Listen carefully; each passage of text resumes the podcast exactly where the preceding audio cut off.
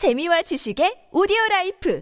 팟빵 안녕하세요. 군사 돋보기입니다. 우크라이나와 전쟁을 치르며 러시아군이 크게 약화되는 이유 중 결정적인 것은 역시나 정보력의 부재와 감시정찰 전력의 부족인 것으로 드러난 마당에 한 가지 우려되는 문제가 생겨나고 있습니다. 러시아와 우호적인 관계를 맺어왔던 이란이 이번 전쟁에서 죽을 쓰며 대단한 명성만큼의 역할을 하지 못했던 수호이 35 전투기를 64대까지 구매하기 위한 계약을 추진 중이라는 것인데요. 이것이 문제가 되는 이유는 그 대가로 이란이 러시아에게 천기나 되는 여러 종류의 드론을 공급하는 것은 물론 산유국인 이란이 러시아 의 원유를 대신 팔아주고 그 대가로 여러 도움을 러시아에 제공할 수 있다는 것 때문입니다. 이란이 수호이 35를 64대까지 도입하게 되면 이들은 러시아 공군 다음으로 많은 소위 35 전투기 보유국이 되며 러시아군은 수많은 드론을 이란으로부터 공급받아 전장에서 우크라이나군을 위협하게 되는 것 아닌가 하는 우려가 등장하고 있습니다. 그리고 마침 러시아가 소위 35 60내대라는 굉장한 고가의 대가를 지불하며 들어오면서 우크라이나 전장의 게임 체인저가 될지도 모른다고 했던 이 무기의 진짜 성능이 어떤지에 대한 우크라이나 공군의 첫 번째 공식 평가가 등장했는데요. 이 드론이 이란 측의 말대로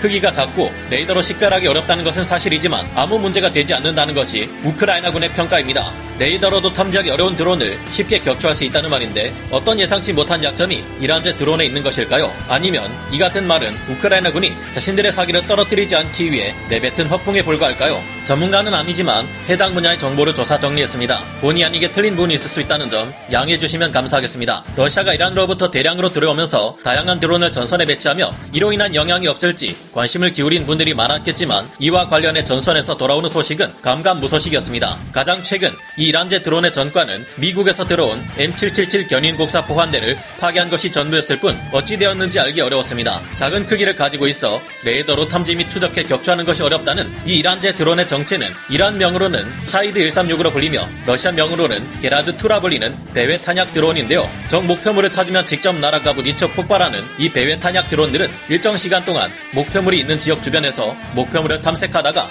목표물이 포착되면 날아가 미사일처럼 직접 부딪혀 공격합니다. 순항 미사일과 무인 공격기 특성을 한 몸에 가지는 이 배회 탄약 드론들은 지난 7월 우크라이나군의 골칫거리로 떠오른 바 있습니다. 현지 시각 7월 26일 미국의 정치 전문 매체인 폴리티코가 밝힌 바에 따르면 당시 러시아군이 이란에서 도입한 샤이드 계열의 드론들, 모하제르 계열의 드론과 같은 전투 드론을 곳곳에 배치하고 최전방에서 활용하면서 우크라이나군에 적지 않은 피해를 주고 있는 것으로 전해졌다고 하는데요. 이날 러시아군이 한밤중 우크라이나 남부의 항만 도시인 오데사로 날려보낸 전투 드론 두 대가 이 지역 내에 있던 우크라이나군의 군수 창고를 공격해 대형 화재를 일으키기도 했습니다. 당시 이런 공격에 동원된 것은 이란제 드론인 샤이드 136이었는데요. 현지 시각 7월 24일에도 러시아군은 이란제 공격 드론 두 대를 오데사 해상에 날려 항구의 행정동 건물을 파괴하고 인명 피해를 발생시켰습니다. 폴리티코의 보도는 이란에서 도입된 러시아군의 드론이 그동안 고전해왔던 러시아군에게 나름 game changer로 부를 수 있을 정도의 효과적인 무기 체계로 떠올랐다고 분석한 바 있습니다. 당시만 해도 우크라이나군 관계자는 미국이 제공한 스팅어 휴대용 지대공 미사일에는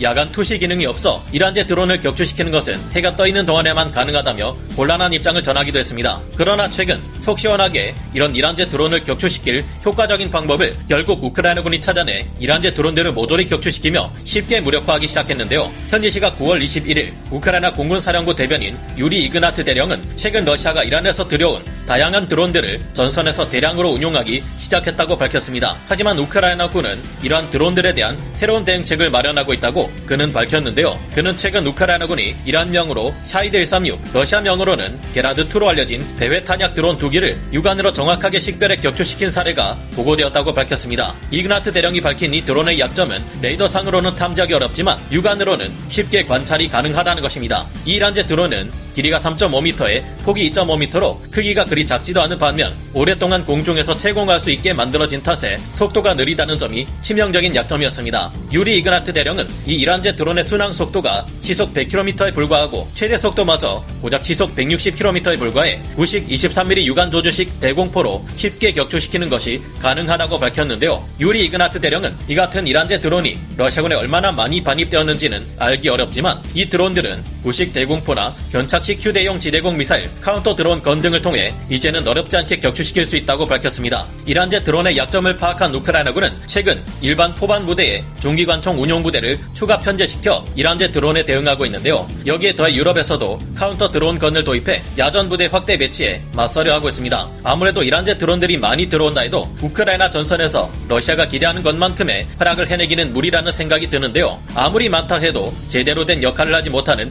이란제 드론과 러시아 측에서는 현존 최강의 4.5세대 전투기라 자랑해온 수호이 35, 64대를 바꾸다니 푸틴이 계산기를 두들기며 뒷목을 잡는 모습이 상상되네요. 우크라이나군이 이란제 드론을 모조리 격추시켜버려 안 그래도 전쟁 수행 능력을 크게 잃어가고 있는 러시아의 야욕을 더 빨리 끊어낼 수 있기를 기대해봅니다. 오늘 군사 돋보기 여기서 마치고요. 다음 시간에 다시 돌아오겠습니다. 감사합니다. 영상을 재밌게 보셨다면 구독, 좋아요, 알림 설정 부탁드리겠습니다.